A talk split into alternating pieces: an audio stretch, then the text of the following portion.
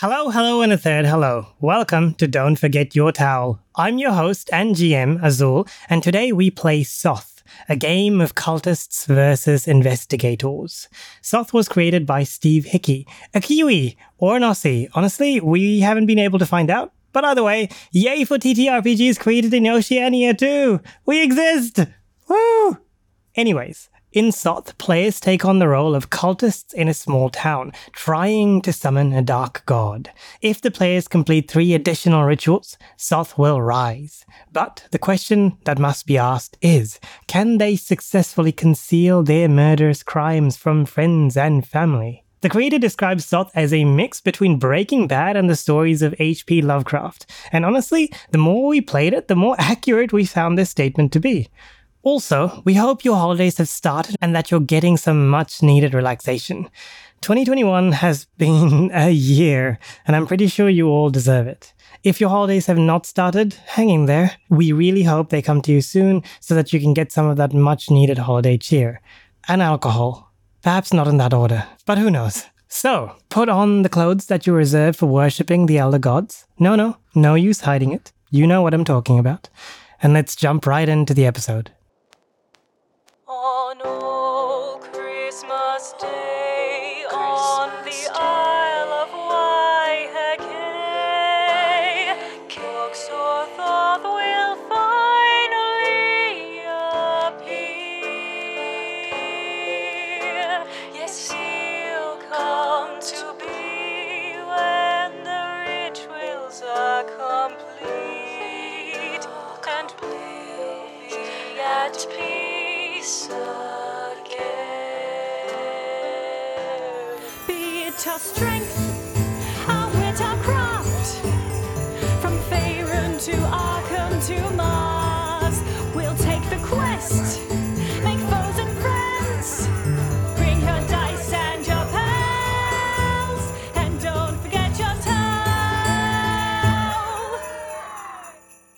Hello, listeners. Welcome to Don't Forget Your Towel. We are going to, we're actually preparing to play Soth today with an all Kiwi cast. Um, we've got a familiar face, or in this case, voice, in Josh. Hello, Josh. Welcome back. Hey everybody, I'm so excited to be back. I had a lot of fun uh, with Kids on Bikes. I even went out and bought my own copy. Ah. uh, and I'm excited to be back and playing with you again. Yeah, like, we're excited to have you back. Do you have anything to plug for us at the moment? Like anything? Oh, yes, absolutely. I'm sorry, I'll, I'll put my plug hat on again. um, hi, everybody. hi, everybody. My name is Josh K. I am the host and uh, GM of Blame the Game Master. You can look out for our thrilling episode of Lost Things, a prelude adventure to Beyond the Witchlight. Um, and it's going to be really fun. I'm excited. Oh, that is exciting. Nice. We'll move on to Michaela. Welcome back, Michaela. It's been a while. It's been a while. Hello. Yes, it has. Do you have anything to plug? Tell us who you are. Tell us what you are. Yeah, so I'm Michaela. I am a composer and sound designer. And at the moment, I've been working on a game called Her Gentle Highness. It's a visual novel and it's being released in early 2022. Successfully kickstarted as well, if I recall. So Yeah, congrats on yeah. that. Next, we will move on to Isabel. Hello. Hi. How's it going? Good. Auckland has uh, just been released as of yesterday. Not into the rest of New Zealand yet, but into the bars and restaurants. So it's all very exciting. Tells a lot about how our lives have been at the moment. oh yes, yeah. It's it's actually quite overwhelming. Actually, after months of not being allowed to, I'm like, we can do what now? We can go where? Yeah, yep. Inside. I want to go where the people are. Oh no! I do not want that. Get them away. People are gross. TTRPGs, everyone. Yeah, exactly. the chaos is real. Do you have anything you want to plug for us, Isabel? I think it's too early to plug anything just yet. Hopefully, I will have things to plug in the future. Of course, of course. Fair enough. That makes us very curious and very excited. Hmm. But um, you can always follow me on Instagram at Isabel on Insta. There we go. I think that's all we have, right? Like that's that's all we're. Ah, That's... Excuse me. oh, oh, Erin, you, you kind of, I I missed you there. I was wondering how you would ignore me this time. so, Erin, hi. How are you doing? yeah, I'm good. Also happy to have been released from lockdown and maybe head into a fun summer, a fun and safe summer. Mhm. Double vax summer. Yes, a double vexed summer. Um, I think it's probably too early to announce any things that may or may not be happening for me next year. But yeah, do follow me on Instagram and or Facebook at Erin O'Flaherty Actor to stay updated with any projects that may be coming up. Awesome, awesome. So, my fellow fellow cultists, or I should say, you're the cultists, and I am the keeper in this game, in this game called Soth. So the first thing we're going to do is create our setting. In order to create our setting, the first thing we choose is the time period. So we've got three time periods: the 1920s, the 1950s, and the 1980s. One major change we're going to do to the game is change the setting, the location to New Zealand, even though it specifies America. So as a group, uh, what do you all think? Yeah, 1920s is very early New Zealand. Yeah. Yeah. Um, I think that's a bit too early. I was thinking of 1950s just because I feel like we haven't really done something set in that era, but I'm also okay with 1980s if we want to do something a bit more modern. Yeah, the thing to remember about New Zealand, I guess, is that 1950s would actually be the 40s and 1980s would actually be the 70s in terms of culture Mm. and like what had arrived in New Zealand. Like in terms of technology and stuff. Mm, yeah, or even fashion wise and stuff. I mean, isn't New Zealand usually about a decade behind? Yeah, right. Not for lack of trying, mind you. Um, I actually, yeah, I quite like the 1950s. I think that there's certainly value in limiting the amount of technology we have available to us, Mm. Mm, and yeah. potentially those who would look to out the cult. yeah. yes. Mm, Totally. if someone was just like, "Let me get my ridiculously oversized cell phone and call somebody about this," Yeah, yeah, yeah. Josh is playing the long game, thinking through, thinking through. Yeah, and no, pretty much no forensic science in the 1950s, so that's convenient. True. that is true. Okay, the 1950s it is. Yep, sounds good. We live in a town, obviously, and this town has a population 3,000 individuals. So it's a pretty small town, more or less. What part of the United States, scratch New Zealand, uh, do the cultists live in? Is the next question. So, North Island, South Island, what are we thinking? Was Waiheke Island a thing Oh, in the 1950s? Oh my Aw. Gosh, Waiheke Island apparently in the 80s at least kind of thing was is absolutely wild. Really? So many just weird people on Waiheke apparently in the 80s. I don't know about the 50s, but I mean, that sounds good to me. Yeah, if you wonder why Waiheke Islands, yeah. Perfect place for a cult to set up. yes. Yeah. so we're doing Waiheke Island? Yeah. Excellent. Do we have to change the name or is it fine to just be Waiheke? Well, in Waiheke Island, we'll be naming a town very soon. Oh, yeah. Okay. Okay, yeah. Again, the book gives us a few towns that we can choose with notable features. Instead, we are going to create our own town. Uh, So, listeners, this is additional to the game. We're just uh, we're trying to ooze out as much as we can get from our players. You know, take all that creativity away and use it.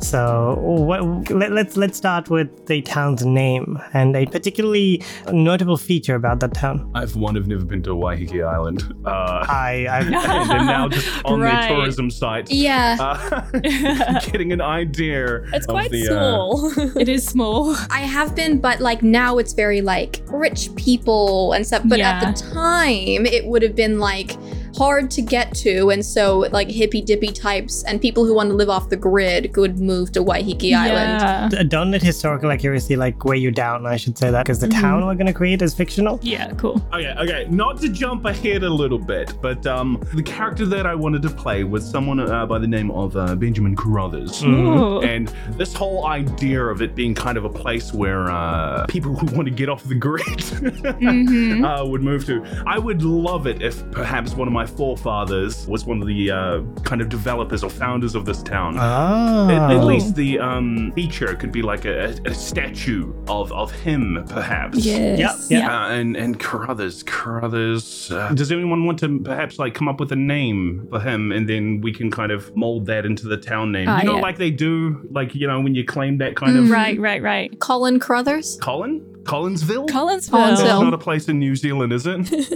It's a different, it's different Collinsville if it is, so it's fine. Yeah, yeah.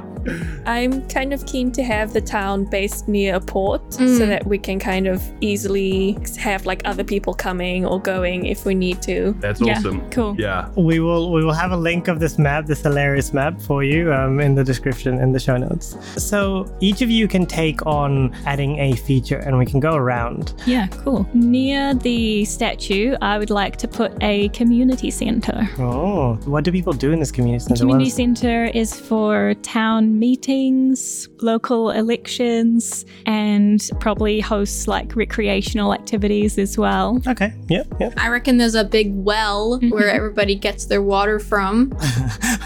That's the only source of water. Well, yeah. I mean, it's not a big town, it's three. probably. It's three thousand people, just for context. like, obviously, there's rain, you know, and people can catch Yes. rain, but like, there's also a well. Yeah. Yeah. It could be the most accessible well for the town. So does Collinsville not have plumbing? That's the question I want an answer to. Oh, I'm sure they have plumbing. They probably have plumbing. Oh, because if they had plumbing, they'd have running water. Yeah. Yeah. It doesn't mean that they necessarily use the well so much. It's more that yeah. it was it was set up and there now is a well. And people sometimes like to go and, you know, take some water, like play in it. Like it's not the main source of water, it's just there's a well. I like that. No, no, no. I, I do like that. Yeah. And it opens up options for some culty Yes. activities. Yeah. and Michaela. I'd like there to be a dense forest to the north uh, Oh. with lots lots of mysteries and it's largely unexplored. Yes. we can name it the the Forest of Mysteries. No one knows what it's a mystery of, but eh, we just call it a Forest of Mysteries. yes. Yeah, I figured that the Carruthers estate is kind of like a almost a uh, it's a conversation piece of the town. Like it's up a mountain, you can kind of see it perhaps from the town, and it looks Yes. very regal, very large, love and it. just beyond the forest of mysteries. yeah. But I imagine you don't go through the forest of mysteries. no, no, no. I imagine that there's like a cool road or something like that you can take. Oh, I should mention. So the setting is 1950s Christmas. So, whoops. Oh, it's already Christmas. Awesome. So now we start with our character creation. Most of you already have an idea of your characters, and that's great. Please note that as you're creating your characters, you will be creating side characters as well. And as you're creating your side characters, you will inevitably be creating locations. For example, if you're a librarian, then there needs to be a library somewhere. Feel free to add that to the map. So I'm going to give you a sheet, and this is the sheet where you will all be recording the information about your cultist. At the top left, you have a score called Clarity. Clarity measures how difficult it is for your cultist to seem like a normal person. If you have a high Clarity score, that means it's more likely that your cultist will reveal something about Soth to the people outside of your cult. Your Clarity score doesn't have to have an impact on how you portray your cultist. There are rules on your character sheet called the Mask of Sanity, which will basically take care of that. The Mask of Sanity rules gives you things that you must say or do depending on your Clarity score when engaging a supporting character in a lengthy conversation. If you fail to stick to the Mask of Sanity rules, bad things happen. Well, good things for me. Make sense so far? Mm-hmm. Okay, so now you'll choose what sort of roles you hold in the cult. Which one of you holds the Tome of Soth? The holder is kind of like the librarian of the group, uh, or honestly, really whatever you want to make them. But yeah, and Erin, you said you wish to do so? Um, are you okay with me being the holder of the Tome of Soth? Absolutely, I think that makes the most sense. Yeah, that sounds good. Excellent. And the next part is your cult has a leader. They choose who performs the sacrifice for each ritual. They can also take more injuries than the rest of you. Once per day, the leader can give one cultist a single order they must obey. Which one of you leads the cult? At the start of the game, it can't be the same person as the holder of the tome. Who wants to be the leader? I think Josh should do it. I think Josh should Yes, do it too. the descendant of the Yes. founder, I mean. Oh, that's very appropriate, Josh. I you see no, I didn't read that. I have to tell people to sacrifice people. No, no, no. To, to clarify, you don't choose the person who gets sacrificed, you just choose the person who will do the sacrificing. Oh, very good. Yes, no, no, Oh, that, I, I can see, I live see, with I that see. now. Yeah, okay. Outsourcing. yeah. Essentially, you, you're not doing the sacrifices, you're just outsourcing the sacrificer title Oh, to somebody see. else. So please note you're allowed to steal the tome and you can change your cult's leader with a vote or by murdering them. There's a maximum of one vote per day. There is no maximum number of murder attempts. for the leader and the holder of the tome, you have a clarity of one. So please increase your clarity to one. Everyone else, you don't need to mark anything down. You have a clarity of zero. Next, you'll choose a reputation and an occupation for your cultist. Does your cultist have an excellent reputation in the town, an average reputation in the town, or a seedy reputation in the town? So, if you have an excellent reputation, your uh, occupation should be something like a judge, a town elder, mayor, priest, sheriff, doctor, wealthy farmer, or dilettante. A normal reputation would mean a occupation of a psychiatrist, shopkeeper, asylum warden, teacher. And a seedy reputation would mean an occupation of vagrant, musician, somehow gravedigger, janitor, laborer. I have an idea for my character. Go for Since it. you said the holder of the Tome of Soth is kind of like the librarian of the cult, I will be a librarian in uh, the town Brilliant. of Collinsville. So we'll need a library. so average reputation. Yes. Yep, and I will add in the library. Anyone else have a thought? I think, Josh, you may have a thought considering you're like a great, great descendant. So, what are you thinking? Yeah, well, um, I actually think this is um kind of fun. I imagine that I might have a um, bit of an excellent reputation within the uh, the township.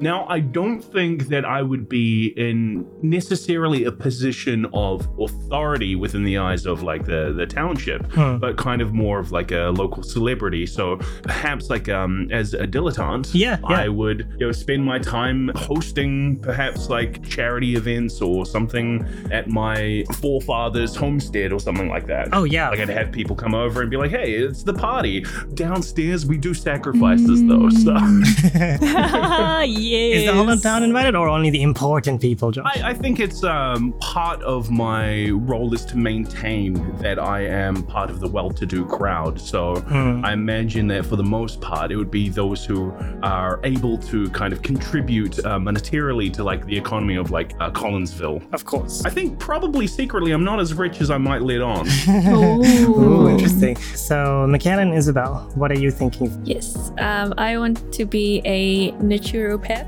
and a carer of a community garden because I feel like that would be a good way to disguise having like dried herbs and all these tonics and things. Nice. That would put you with a seedy reputation. Are you okay with that? Yeah. Okay. Yeah, Cool. because I imagine there's actual doctors. yeah, right. Where is your apothecary located, Michaela? I wanted to be just outside the forest. Oh, yeah, for sure. Yeah. Add it in. Uh, Isabel. I want to work in a pub slash inn slash bed and breakfast. Oh. I was just looking up prohibition in New Zealand. Apparently, up until 1967, pubs had to close at 6 p.m. What? Oh, yes. Yeah. Wow. Anyway, that's where I want to work. Where is your pub located, uh, Isabel? I imagine like in the heart of like somewhere that a lot of people can make it and that sort of thing. Yeah, totally. Um, so I guess, well, let's have it be, yeah, in the heart of the town. Totally. Let's do that. Awesome. So, do you host any illegal after-hours drinking sessions for anyone? Is that is that, is that like a thing, or are you more of the by the book? Yeah. Speakeasy. Uh, well, I mean, listen, given that it's an inn as well as a pub, if anybody's staying there, you know, after the pub closes, if they're wanting to have a little bit more fun after the public's gone, that's something that they can do, and I won't stop them. I won't. I won't not take their money. Yeah, yeah, yeah. Nice. I mean, it's, it's only fair, right? Who are mm-hmm. you to say no to those thirsty individuals who are in much need of your services? Exactly. And you know, if some of the townspeople are also in the know about this, then maybe they can join. Awesome. My reputation would be average, would it? In a pub? Yeah, innkeeper, yeah, average, yes. The last, or one of the last things we need to do is your names. So, what are your names? Hmm. What was your name, Josh? I think you're the only one with the name so far. It's Ben. Benjamin to those who don't know me, or maybe perhaps Benji to my friends. oh, yes. Benjamin. To the to the hmm. elite few. Of Oh, course, yes. Benjamin Carruthers, Benji to friends. I think my name is Dottie Stone. Dottie short for Dorothy. Uh, my name is Kathleen Wilbert, or Kath to my friends. Oh, oh, okay. I'll be Sage. Oh, nice. Sage. Um, what's a good surname to go with Sage? You don't have to have a last name. You could just be known as Sage. Yeah, it could just Yeah. be go. Yeah, yeah. I that like sounds that. good. Actually, Yeah. yes. Okay, so now comes the fun part of creating your relationships. Uh, listeners, we're going to be creating a supporting character diagram, a relationship diagram, if you will, and we'll have this in the show notes as well if you're interested. So in Soth, anyone who isn't a cultist is called a supporting character. And while in the game, you can add supporting characters as well, and sometimes I will add supporting characters. And so this network of relationships, this relationship diagram, will keep expanding as we play. Okay, to start off populating our town, you'll each have to create a supporting family character. For everyone who has a seedy reputation, so basically just you, Michaela, mm-hmm. you'll be given six choices of what kind of family connection this could be. For mm-hmm. those of you who have a excellent or average reputation, you're given four choices. So let's take a look at these choices and pick and choose. For our listeners' benefits, I'll go through them very quickly. So for seedy, you've got married and living with your partner with or without children, living with your parents, widow or widower with children, siblings in town, divorced with children, and an unmarried sex partner. Um, I want to be married to my. Well, I was going to say married to my partner, but that's a bit redundant. For excellent or average, we've got married with or without children, live with parents, widow or widower with children, and finally in a long term relationship. my partner's female, by the way. Her name is Myrtle. Is that fine in this Yep, this town is somehow, somehow void of discrimination. Nice. It's Waiheke. Yes. All types here. um, Benjamin, Yes. can I make Myrtle your sister? Ah, sure. Somewhat disowned, I guess. Erin, do you want a lover? no, I don't need a lover. I've already got to take care of a husband.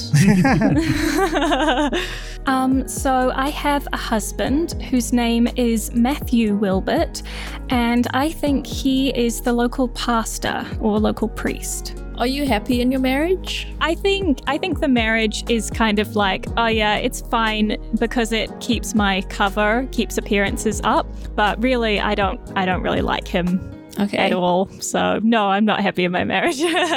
Your husband, I think, comes to the pub, eh? You reckon? yeah, probably. Oh, actually, maybe he doesn't because he is um he's the local pastor. So he's he's a pious man. Ah.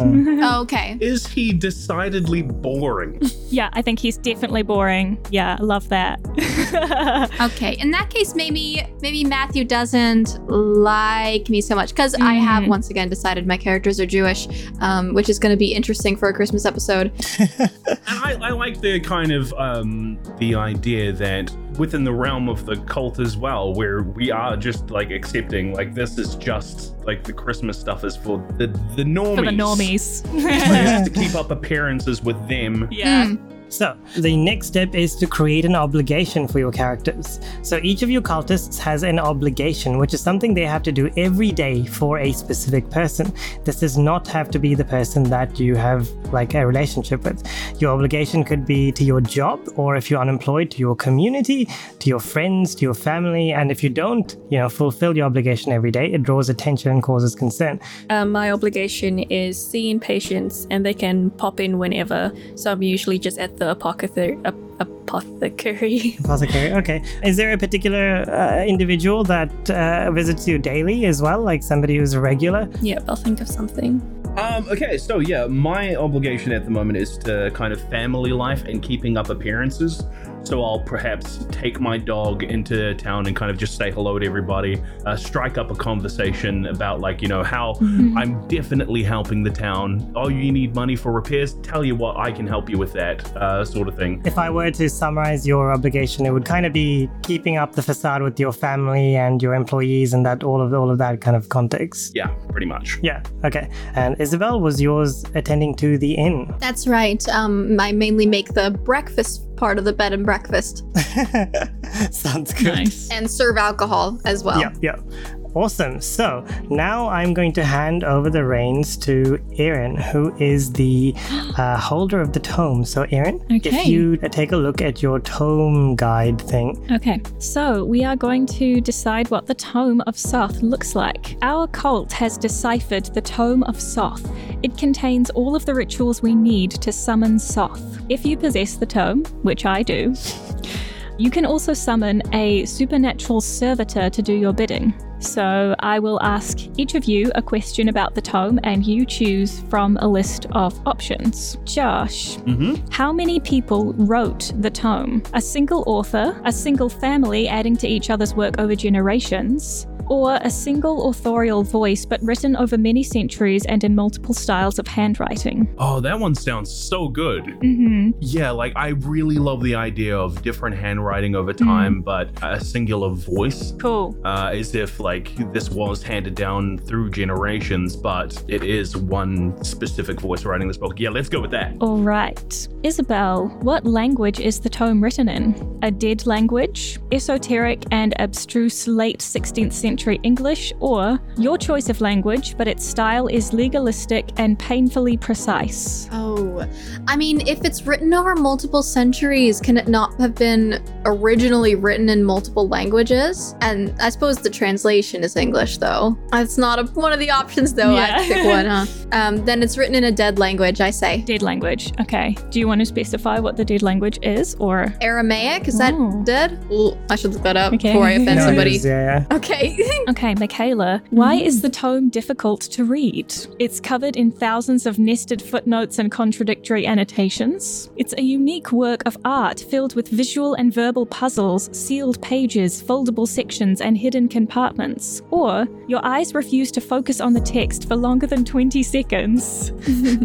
Let's go for the second option. Unique work of art. So, next question How large is the tome? Pocket sized, large textbook sized, or an oversized folio of loose papers you need to hold in two hands? Um, I, I, I- I don't think it should be like a little pocket tome of. I like the last option that, like, it's like loose bits of paper because Yeah. it's been written over centuries anyway. So. Should we go with an Yeah. oversized folio of loose papers? And that kind of helps with the whole like um, artwork Yeah. aspect. And the final question What is the most notable thing about its cover? The rotting leather, the blood stains, or that it's unsettling for no discernible reason? Ooh, I'm liking the last option. Yeah, I think the cult takes good care of it. I don't think it's rotting leather. leather. Yeah, how do we feel about unsettling for no discernible reason? That is very Cthulhu. Yes, Yeah, yeah. no, I, I definitely, I definitely like that. It gives it that kind of like ethereal, uh, intimidating, uh, supernatural feeling. Yeah, cool. So, your next step is to determine where the temple is. So, where is your temple? So the group can discuss, and what stops it from being discovered like pretty immediately. Hmm. Okay, secret passageway in the library. You have to pull out a specific book, yes. Ooh. and then there's the temple. That could be fun. Yeah, no, I, I, I like the idea that it's somewhere that we will all, like, at one point in our lives frequent. Hmm. Like, it's not too suspicious Yeah. if any of us are going to the library Yeah. for whatever Yeah. reason. Yeah, true. I have kids, you know, maybe I do story times on the weekends or something like that. Yeah. Okay, so like secret secret doorway in the library then? Yeah, cool. Yeah. Awesome. Secret secret bookshelf doorway. Secret bookshelf doorway noted. So you're saying the only way to get in, the reason why it's not found out is because it's a secret passage doorway. Yes, and I'm also going to say it's in the restricted section, so actually only librarians are allowed in there technically. Brilliant, brilliant. For our listeners' benefit, I'm going to get everyone to summarize their relationships as we've added quite a few. So, um, Erin, do you want to start? Sure. Uh, we've already heard of my husband Matthew. It's my main relationship, and my boss at the library, Doug McMahon. Uh, I also have parents, Letty and Dougal Doherty, and uh, my in-laws, Verity and Paul Wilbert, who usually live in the neighbouring town, are currently visiting for Christmas. That is awesome. Let's move on to Sage. So I am married to Myrtle, who is Benjamin's sister. Sammy is a fisherman who is one of my regular patients. He comes by every day. There's an elderly woman in the town. She is a retired naturopath, and basically, I've learned everything I know from her. I have a cousin whose name is Theo, and My estranged parents live off island and also have a cat called Hazel. Brilliant. Isabel, Dottie. I live with my parents, Rose and Lenny Stone. We operate the local inn slash tavern together. I have Ephraim Brown, the mayor, who is a customer and a friend at the, the local pub. Sage helps to supply various fruits and vegetables for the inn and pub. And I also have a secret lover whose name is Izzy Reeves uh, that my parents don't know about. Awesome. And last but not least, Benji, Benjamin. My relationships uh, expand to, of course, my dearly deceased wife, Rosemary Carruthers, who passed away under mysterious circumstances. we have two children together Thomas Carruthers and Bethany Carruthers, and of course, our family dog, Skip.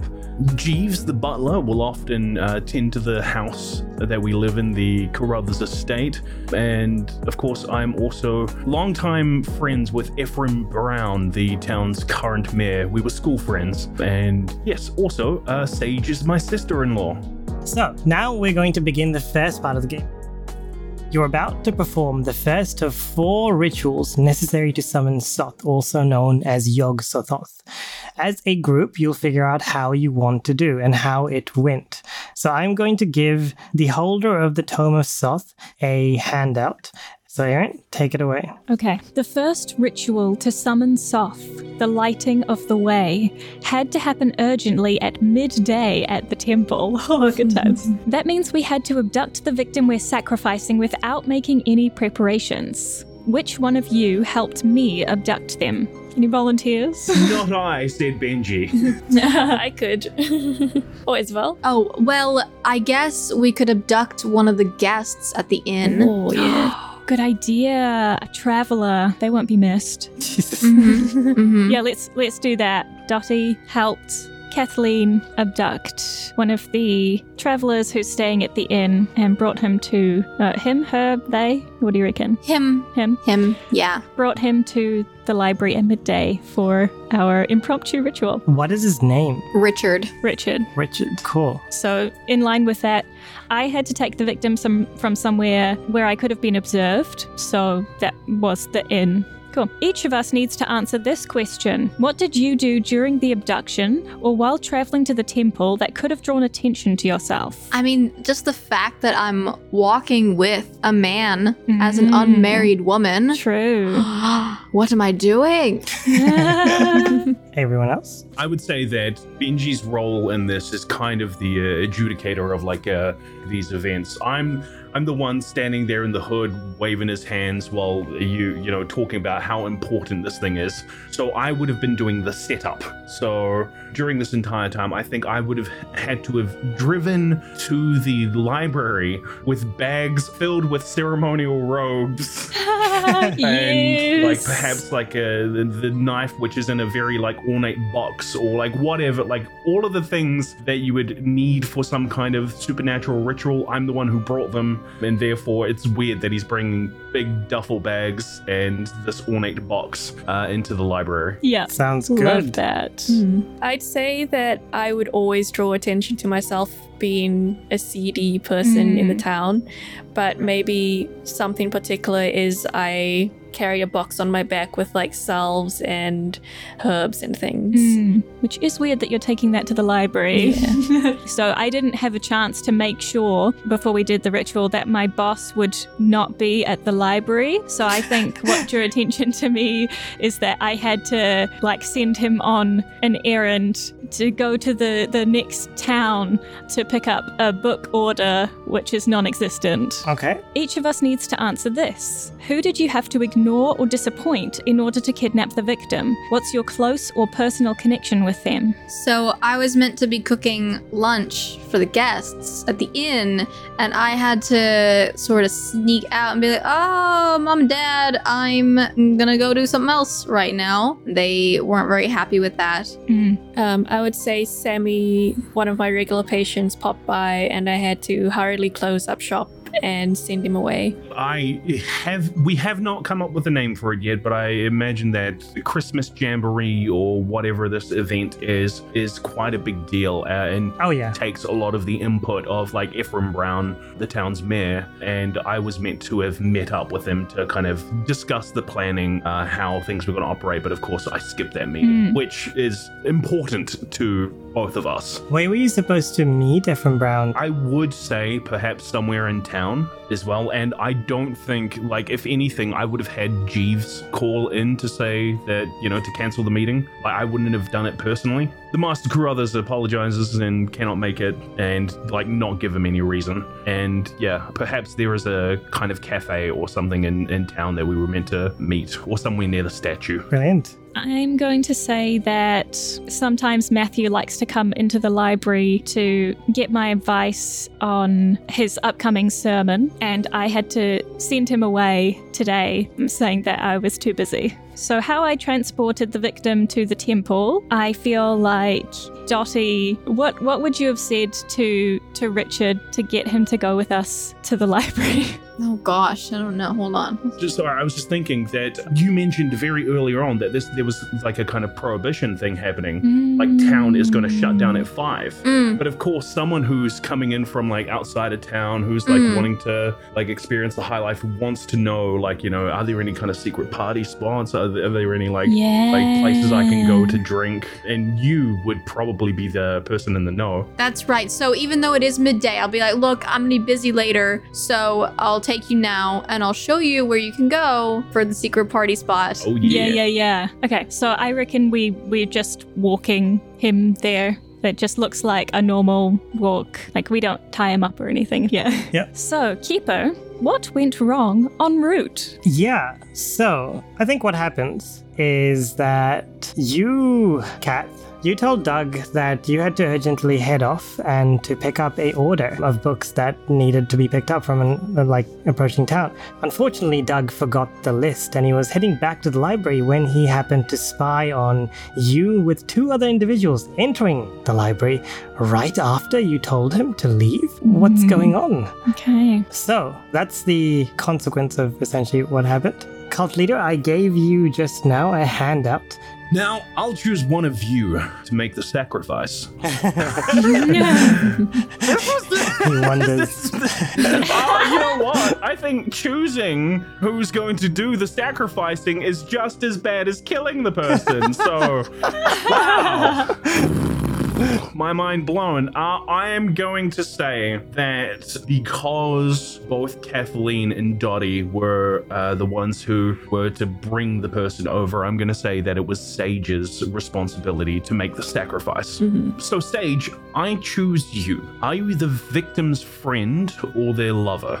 Those are those the only options? Those are the only options. You could be like a visiting friend. Yeah. Also, maybe we've actually said like, "Oh yeah, Sage is gonna be be here. We're gonna have a drink." Cool. No. Um, well, in that case, uh, because you're making the sacrifice Sage, uh, you may have one clarity. Mm-hmm. And in regards to that, everybody, anytime you murder someone, you may add one clarity. Okay. Keeper, what were the sacrifice's last words? Despite the brief tangent where you realize that Sage knows the victim, this does not put a spanner into the works. You proceed as planned despite the urgent gathering. You're all relatively confident, and as Sage does the deed, Richard takes a final look at her, his eyes sharpen to a glaring point, accusing Sage and all of you. He opens his mouth, his last words through gritted teeth I'm not alone as Sage does the deed, and he falls down limp. Brilliant! So, your goals are to advance the cult's plan to summon Soth and prevent your crimes from being detected. But I'll be playing people who are trying to figure out what's going on and want to stop you. They're called the investigators. If you make a mistake, I'll very happily take advantage of it. If you want, you can play a cultist who is obviously evil or irrational, but that'll make it easier for you to fail. The more you behave suspiciously, the more power I'll have to stop you. So, the evaluation of crimes is done by asking six questions and determining how well you did. I'll go through them with you for the first time, mainly for the listeners and just for you to understand how it works as well, but only just the first time. So, was it a perfect crime? No, definitely not. In no way or form was this a perfect crime. However, you do not gain any suspicion. So, the next question Could someone clever figure out the crime? I think there's not enough evidence just from what people saw to figure out the crime. So I'm going to say no. Fortunately, someone clever can't figure out the crime just from what's going on. The next question is Was there a loose end? Yes, there were quite a few loose ends. So that's two suspicion added in total. Was the crime obvious? I don't think it was. I mean, like, who would think that this is obvious? It's a very unorthodox way. You've chosen a traveler, uh, like, you know, somebody who's not in the town as well, somebody who won't be missed. I don't think it's obvious at all. Is the crime obviously linked to one or more of the cultists? That is a yes. It will be linked, unfortunately, to Dottie because it's a traveler. That's where travelers stay, go, that sort of thing. If anyone wants to find out what happened, the immediate person to question will be Dottie. Uh, So that's plus five suspicion. And finally, was a cultist caught red handed? None of you were caught red handed, fortunately. So in total, you start off with seven suspicion. How do you feel about that?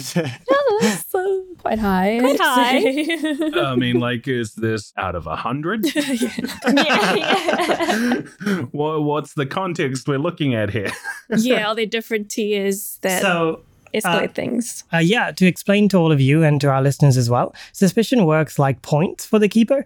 I can use these points to buy things. For example, for one suspicion, I can get an investigator to show up somewhere inconvenient for the cult. For eight suspicion, I can get an investigator to find the temple, and so on and so forth. Okay, so moving on. So you've just killed somebody. Everyone, they are in the basement of the library that you're all in at the moment, in broad daylight, while people are in the library Oh, what do you do? How do you deal with this consequence? What do you do with the body? What do you do with like everything that's going on? I think, and out the gate, this might be the most dangerous thing to do. out the gate, this might be problematic. But Benji uh, has been working around the clock, uh, setting up for this party. So, of course, he's been collecting materials and Christmas stuff. And, of course, at some point, we're going to need to get a tree for the house. So, I'm thinking that I came prepared with a perhaps a body bag or something. Yeah. I'm the one who drove like down here with like all the gear. a big Santa set. Yeah, a big kind of like a Christmassy Santa stack. Heck, maybe there's some tinsel in it that I can just inconspicuously leave popped out. Yeah. and I'm going to like pile this on with a whole bunch of other Christmas gear and just drive my way on back to my house, or rather, past the mysterious forest, and I'll dispose of it somewhere inconspicuous. Mm-hmm. Great. Are all the other cultists happy with this? Mm-hmm. Yep, I'll say that I brought along some pine needles and I've like spread it over in the bag so that there's a nice fragrance. So I'm going to give you guys a bone and tell you a few loose ends that you can you should probably deal with. One of the major loose ends is Dottie. Who's in charge of the inn at the moment? Is it closed? Is it No, my parents are running it at the moment. that's good, that's good. So they've they've taken care of it. Yeah. Next is Kath. What do you plan on doing with the loose end of your boss, um, having seen you coming back? Also, do I know that he's seen me? Like you're aware that people have seen you upstairs, I suppose is more accurate. Okay, so I know I know that he's seen.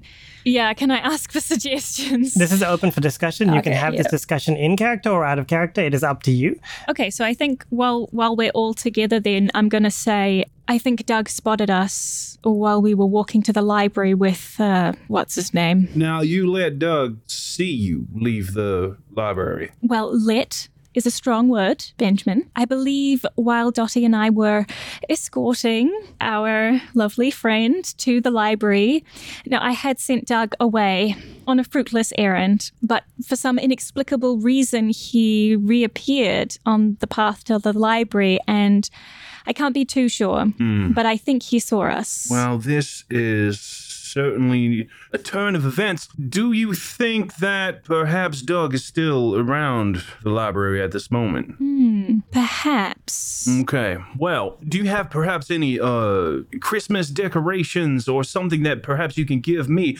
Perhaps we can uh make a, a sort of deal about uh I, myself coming to visit you to pick up some and I'm going to like look at the body ornaments. Yes. But why were we bringing this man to the library? So he he spotted this uh this uh gentleman right here. Yes. Oh, this is a pickle. So Oh. that is what I am worried about. Yes. And perhaps we could tell him that this gentleman was a visiting Christmas product merchant and he has sold us some Christmas items and been on his way. Tell me, is Doug a clever man? Not particularly. Well, if you feel that that would work on uh, someone, uh, perhaps not like a Matthew, then Yes. then you have my uh, apologies, blessing. Oh, no apologies needed. Uh, well, that sounds that does sound like a yes. a, a good plan. I think that will suffice if you can loan the library some of your Christmas decorations. I'm sure we can make that work. Well, I'm sure I can find something in the truck, and uh, you know what? I, I'll make a stop by the uh, store later on to pick up some uh, replacements. So it might be best to keep up appearances. Yes. Do you have anything on you at the moment that I could start putting out? Not on my persons, but I'm sure I could take a quick trip to the truck to. Uh, but everything that we have here at the moment is to kind of hide the uh, mm, uh, guest of honor. Yes, But yes. Uh, uh, I'm sure I can find something in the truck. That would be excellent. I did bring a- along some wreaths that could be of use. I could add some mistletoe and Oh, yes. take off the questionable um, herbs to make it look a bit more festive. Yes, good idea. Let's start with the mistletoe. Let's stage it so that we go out at the same time and I say something to you like, "Oh yes, so so bring the gold tinsel, not the red tinsel. That will be good." Very good. That sounds absolutely perfect to me. Uh, I'll help Sage put up wreaths and stuff in the library to make it, you know, seem like we're doing something Christmassy. Awesome. Do you all leave at the same time or do you leave at different times or I, I would say that it would probably be safer to leave at um, kind of uh, different intervals. Yeah, slightly staggered. Perhaps those with kind of the most urgency to leave first, or perhaps actually, um, it might be in our best interest to even send kind of like scouts out first, like, just to make sure that the coast Yeah. is clear. Do remember that since you are basically in an underground layer with the only entrance being in the restricted area which is only accessible by librarians that plan may have a few flaws Yeah, which is why the scout, okay, probably the best scout would be the librarian because you have a good reason to be at the library. Mm. yeah, or at least you should accompany whoever is like because otherwise Whoever's there's no reason out. well, how did they even get in right Yeah. I think our cover should be the library's Christmas committee. Mm. And we've just had a quick meeting out the back in the restricted section, you know, so as not to bother the public. I tell you what, perhaps uh, if you could um, maybe float the idea to Mr. McMahon that we have some kind of uh, event, perhaps. My children absolutely love this library, and it would be wonderful to have some kind of Christmas performance or reading for the children. And uh, Yes. we could be organizing something. And maybe it was just our mistake for not wanting to uh, ruin the surprise for uh, Mr. McMahon.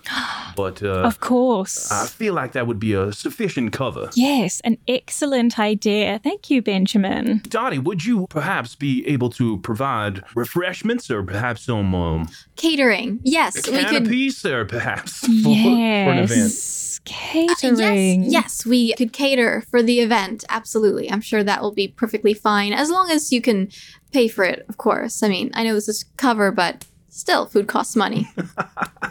well, I appreciate your business acumen, and I will I will more than be happy to uh, pay for that. Sounds perfect. I'm sure I can get my parents on board. Excellent. Sage, you live uh, quite close to the um.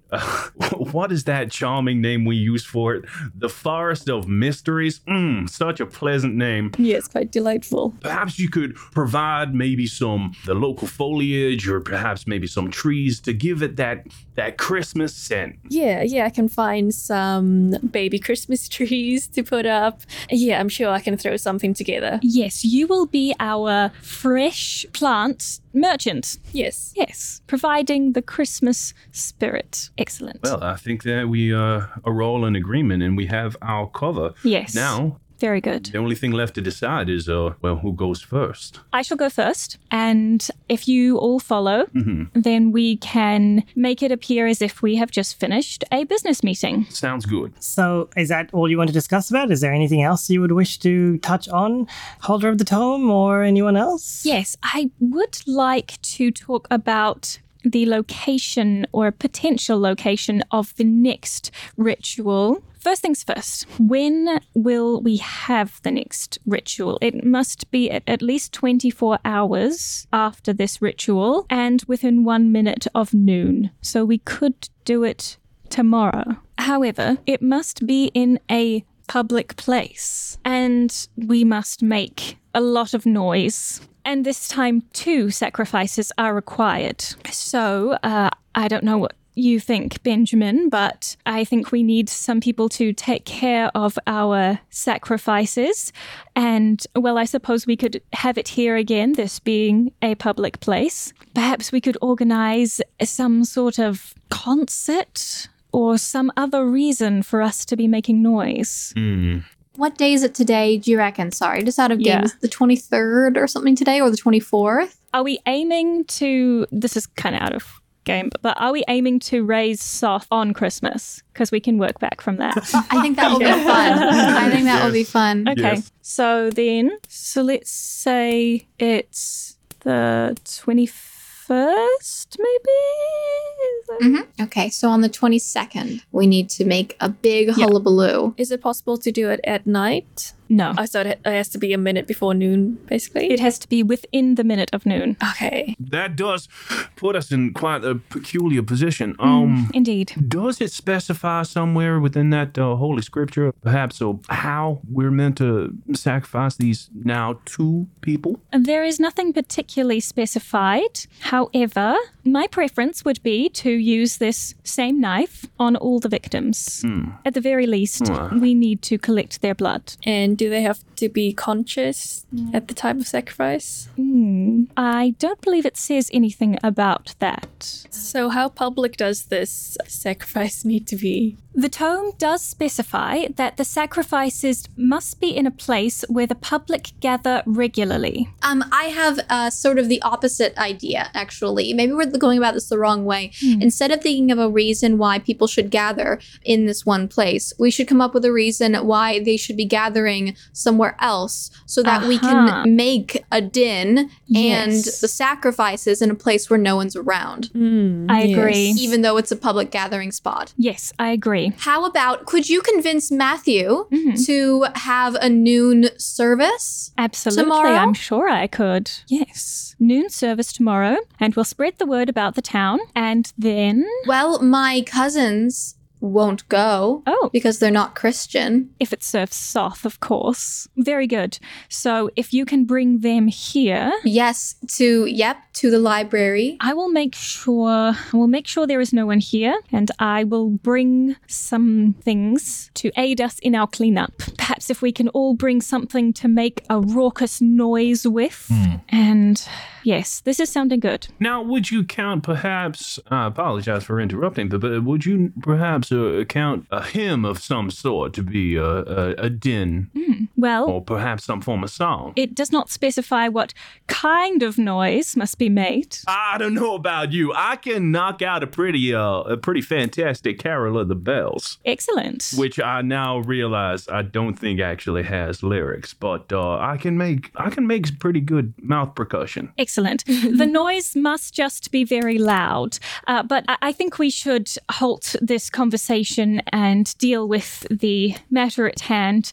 By my count, it has been an hour since we've been down here. We should keep up appearances. Fair enough. I will be here for the rest of the working day. Uh, so if anybody thinks of any new ideas or problems that we might need to discuss, we can do so. Otherwise, I will arrange for the service tomorrow at noon. If you can all spread the word Dottie, you will bring your cousins to the library, yes? Yes. Excellent. And uh, we shall all prepare to make noise. Yes, excellent. Very good. Right. We better get out there. So you, you come out of you come out of the basement then. Yeah, come out of the basement. I'll put the Tome of Soth away. You just see me sort of going into a dark corner in the restricted section. And then I will lead the rest of you out back into the library. So you're all going together. That's the plan A. Yeah, while talking about organizing a Christmas event. Yeah. So as you exit the restricted section, and Kath turns around to lock it in, it's like these mm-hmm. big glass and wooden doors with letters written in big bold restricted section, no unauthorized access. You all notice two things. The first thing you notice is that sitting in a relatively far away um, table with a large book in front of her face, but her eyes are clearly above the book line and they seem to be staring at you, is an old woman. She has a walker next to her as well and like a small purse, like a pink purse, and she looks to be wearing this floral kind of dress. Regardless, she's kind of just staring at you. And when you meet her eye, she immediately just covers her face behind the book. Do you do anything or do you ignore her? Do we recognize this woman? you can't really you couldn't really see most of her face. It was only just her eyes staring at you that you noticed. And she doesn't seem to be actively trying to approach you or anything. The other thing you notice is that from another room in the library you see the huffing and puffing face and body and all that is doug just walking up towards you. But before that happens do you do anything with the old lady? I am going to exclaim very loudly, just, uh, well, thank you so much, uh, Miss Kathleen, for these uh, brilliant uh, ornaments and uh, and such for this Christmas party that we'll be showing. Now, remember, we all keeping this a secret from Doug, and we hope to at least uh, spruce up the place and make it look all beautiful before we uh, talk about the uh, readings that are going to be happening in the weekend. Oh, Benjamin! I have some favorite books for my kids. Benjamin, keep your voice down. Doug's right over there. Oh no, I, I'm I'm absolutely sorry, uh, there, Miss Wilburn. Oh, not a problem, but thank you very much for your help. I'm sure this will be a very special event for the children. No problem. Uh, now, I still have a few things to collect from my truck, but I will go and uh, bring some of those in so we can start uh, decorating. Oh, yes, excellent. It is just as you're leaving that Doug stops before you all, uh, very timidly smiling at you, Ben, and just kind of ignoring the other two, turning instead to our dearest Kath and saying, "So this is this is kind of like a rotund kind of man, short, probably shorter than most of you, and you know, got a small mustache and definitely sweaty. He's been walking a bit, thanks to Kath. Uh, doesn't look particularly happy, and he just says."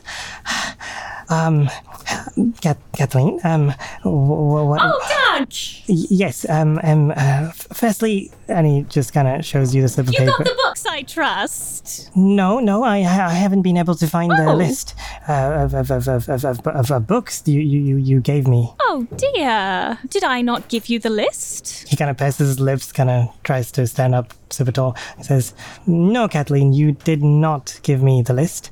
Um, I, I almost went all the way to the neighboring town and, and came back. Y- You, you know how much I, I don't like walking. Um, Oh, Dougie, I do apologize. Where where are my brains today? Just feather brained, my goodness. Must be that time of the month, eh? what? Oh, uh, never you mind. Oh, okay. Um, b- but Now, let me see where that list might be. well, no, no, no. Wait, wait, Kathleen, wait. Um, s- s- s- yes. since since you're here already, um, I'm sure y- you can attend to it. I mean, I thought you had something uh, urgent to uh, deal with, but I see you here with um. Why are you here with? Well, we were just having a little meeting about a um a party that may or may not be happening. Oh, oh uh, a party? His eyes kind of glow, and he kind of licks his lips. Um, will there be f- food? Yes, of course. That's why I invited lovely Dottie to this meeting. But oh, silly me, I've said too much already. I forgot you're not supposed to know. Uh, it, it's okay. Uh, you, you, know me, uh, Kathleen. And he gives you like a sly smile and says, I, I can, I can, I can, uh, I can keep a secret. Uh, yeah, yeah, I'm, I'm good with secrets. Ah, praise Soth, indeed. Sorry? I said praise God, indeed. Uh, uh, no, I, I don't, I don't think you did. Oh, didn't I? What did I say?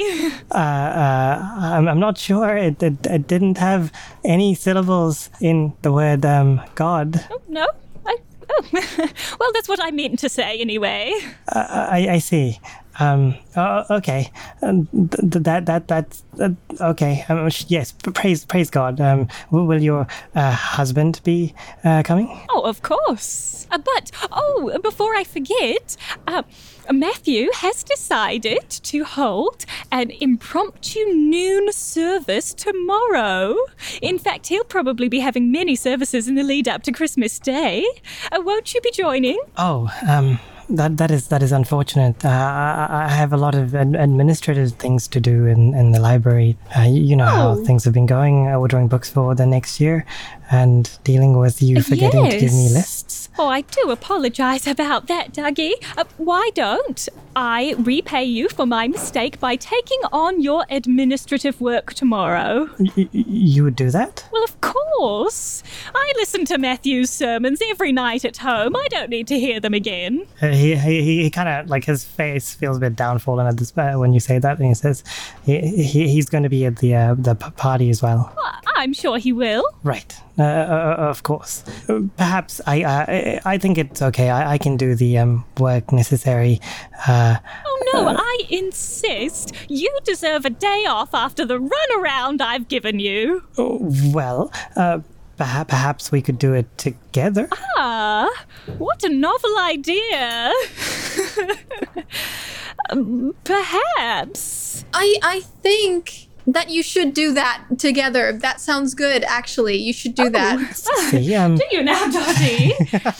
um, well, I shall have to check with my husband, of course, that he, he doesn't mind, but I'm I'm sure he will understand as this is a strictly professional relationship. several emotions cross through um, Doug's face. Um, uh, yes, I'm, I'm quite sure. Uh, in fact, why don't we meet at the library bright and early tomorrow morning? And if we work together, uh, perhaps we can get that work done in time for Matthew's midday sermon.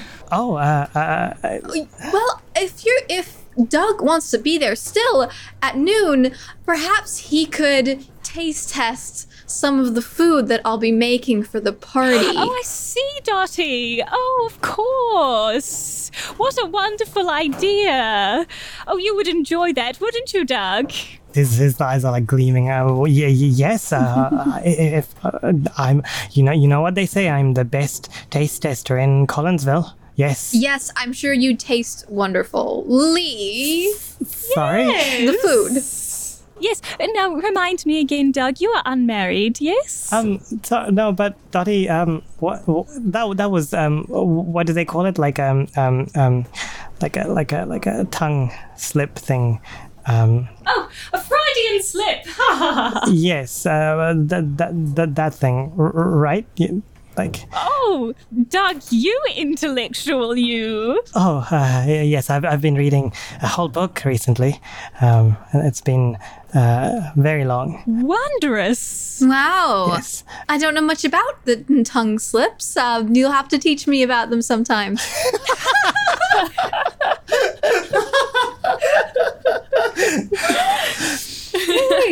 I'm sure tongues will be used in the taste testing tomorrow.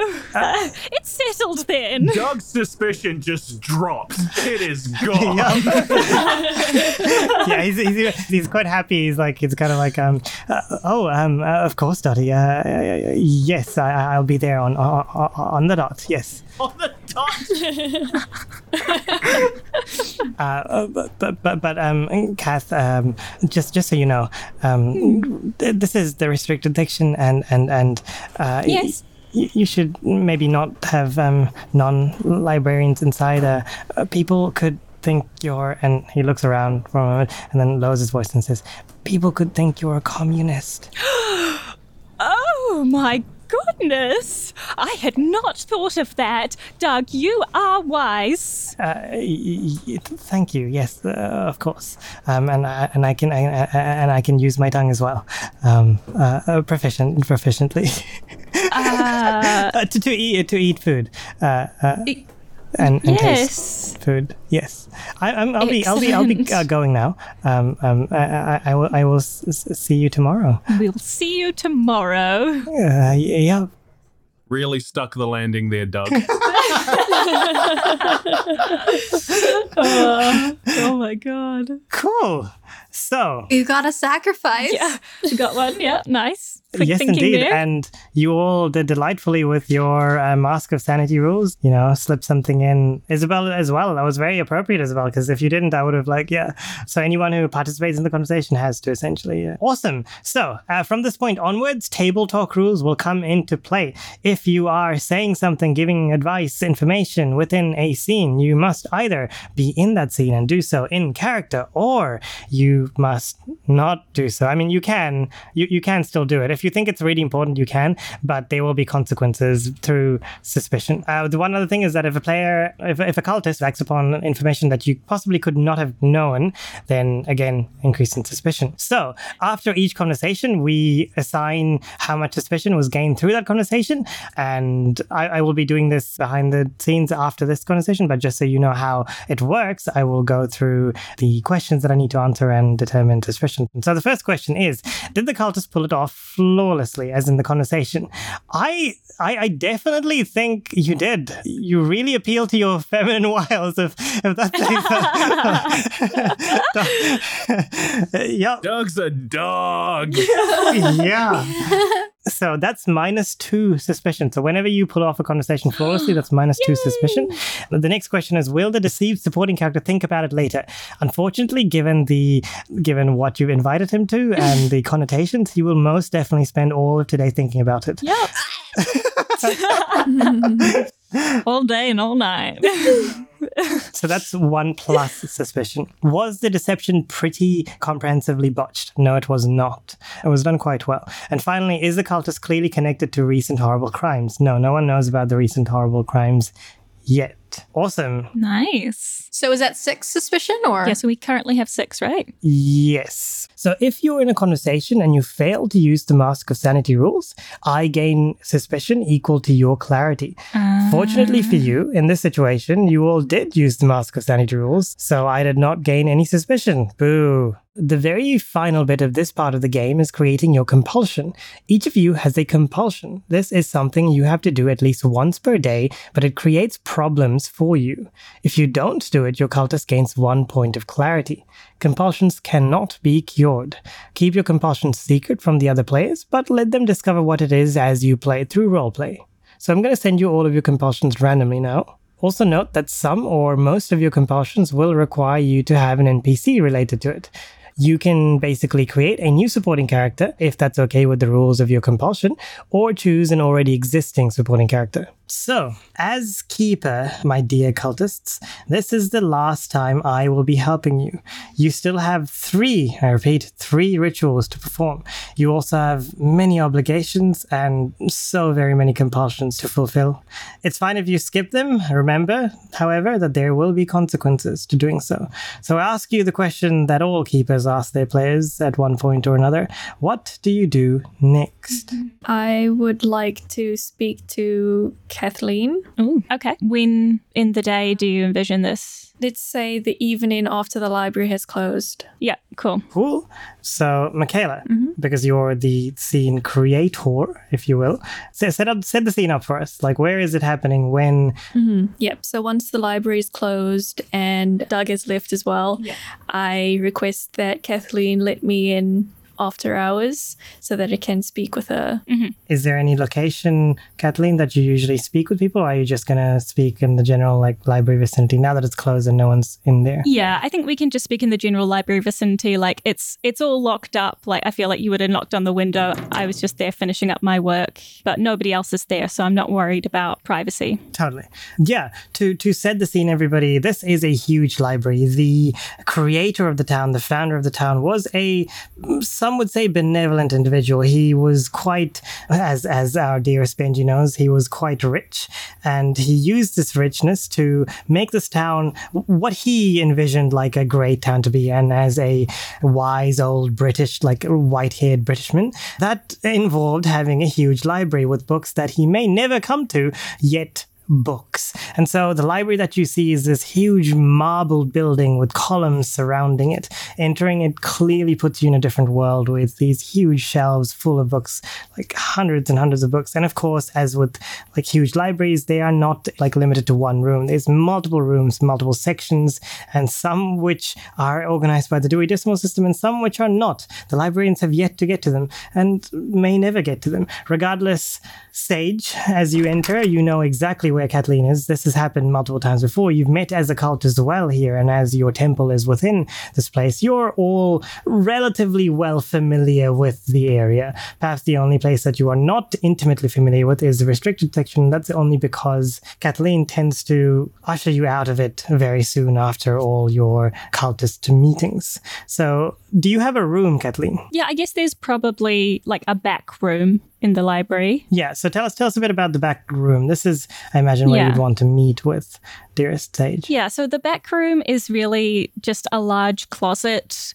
with uh, like backup copies of some popular books, some reference information, and like files of the library's records and stuff like that. Yeah, Sage, take it away. Kathleen, um, thank you, thank you so much for letting me in. Of course. I, I want to say I'm holding a, a handful of witch hazel, and I guess Kathleen wouldn't know this, but witch hazel can be used to find lost items. So I'm just Oh. holding on to that Okay. in case I need it. So, Kathleen, I have a few questions about tomorrow's ritual, Yes. and I feel that it's best if I consult the Tome of Soth myself um, to see if there's anything that I can contribute to this ritual. You may ask me about the Tome of Soth, but I fear that you would not be able to decipher it. I, I, I just, I need to see it. I need to look at it. I need to touch it. If you can please just let me see it briefly. Just five minutes is all I need. Your fervor is, I understand. Yes, praise But- Soth. Praise Soth. Praise Soth indeed, but as someone who loves and worships Soth, you will understand that only the holder of the tome may look upon it. But what if there's something that you missed? Um, I have so many herbs and potions. Maybe there's something that can make the ritual more effective.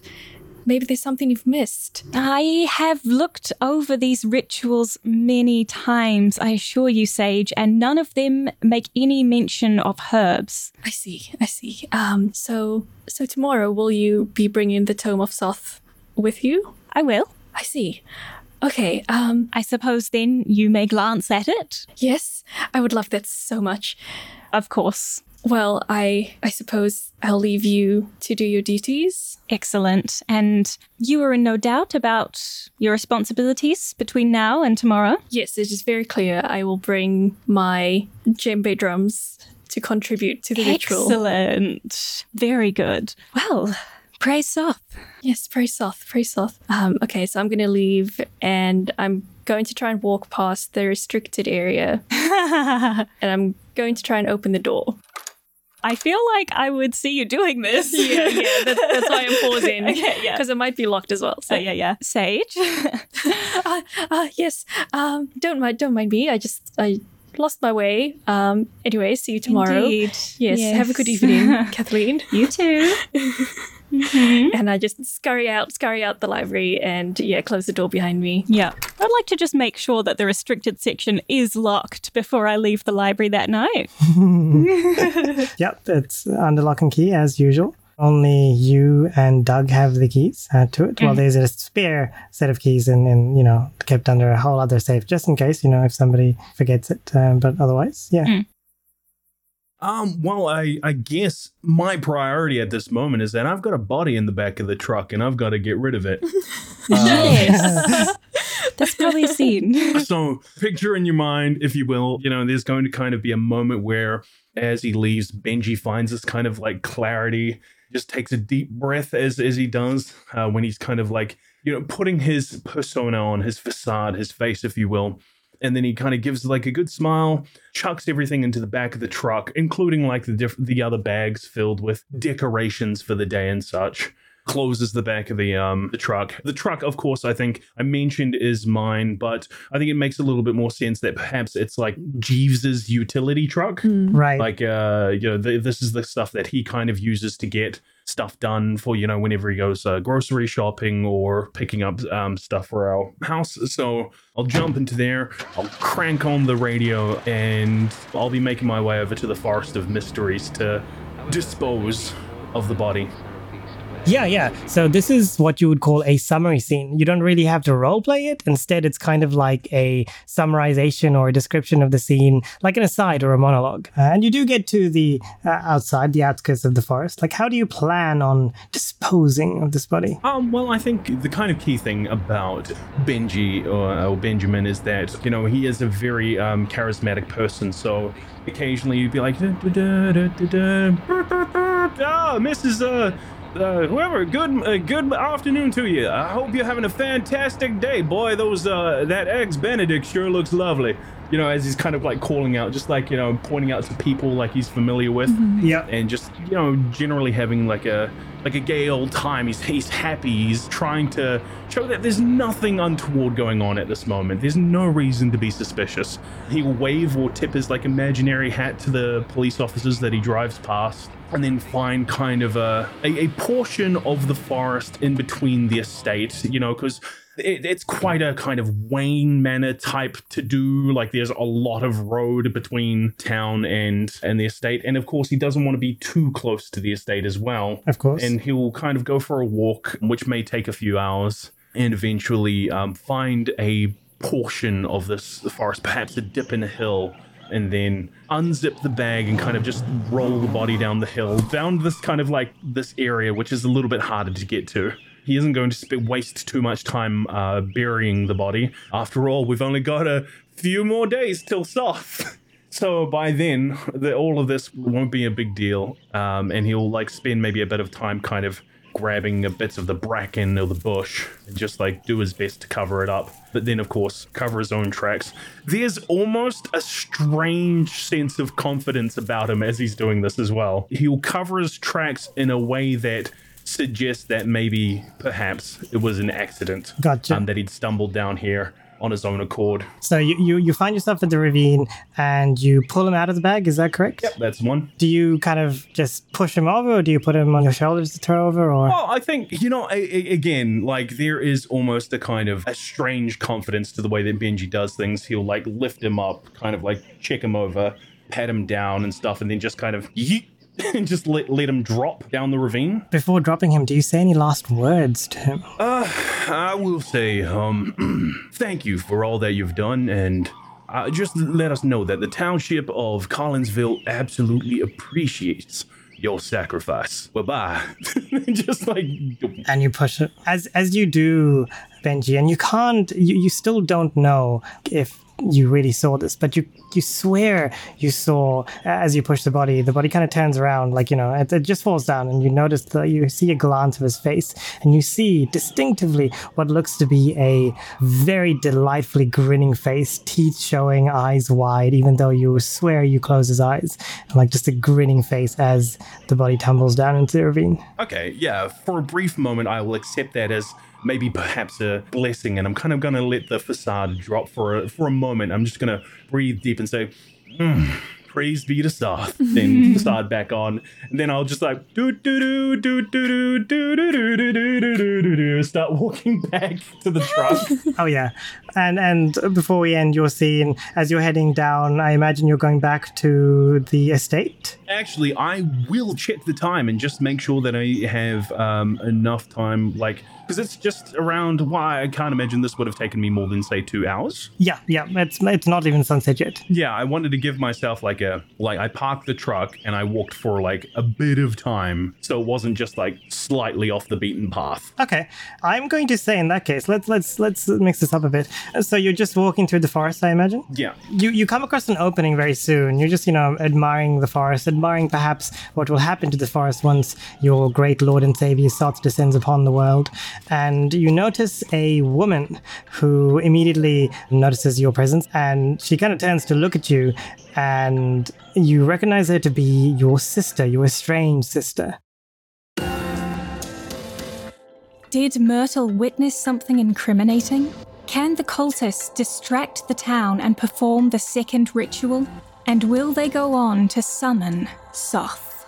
Find out in the next episode of Don't Forget Your Towel. Hope you're aiming right. If I'm on, so I'm. If you like what you hear, please connect with us on Instagram and Twitter at DFYT underscore podcast, on Facebook at Don't Forget Your Towel podcast, and through email at DFYTpodcast at gmail.com. If you have a few dollars to spare and you've been liking what you hear, please consider supporting us on Patreon. But if you don't have a few dollars to spare, that's all good too. Just keep listening and like or review us on iTunes or wherever you get your podcasts. Every single rating goes a long way to helping us increase our reach and to share the RPG love. Till next time, keep your towels at the ready.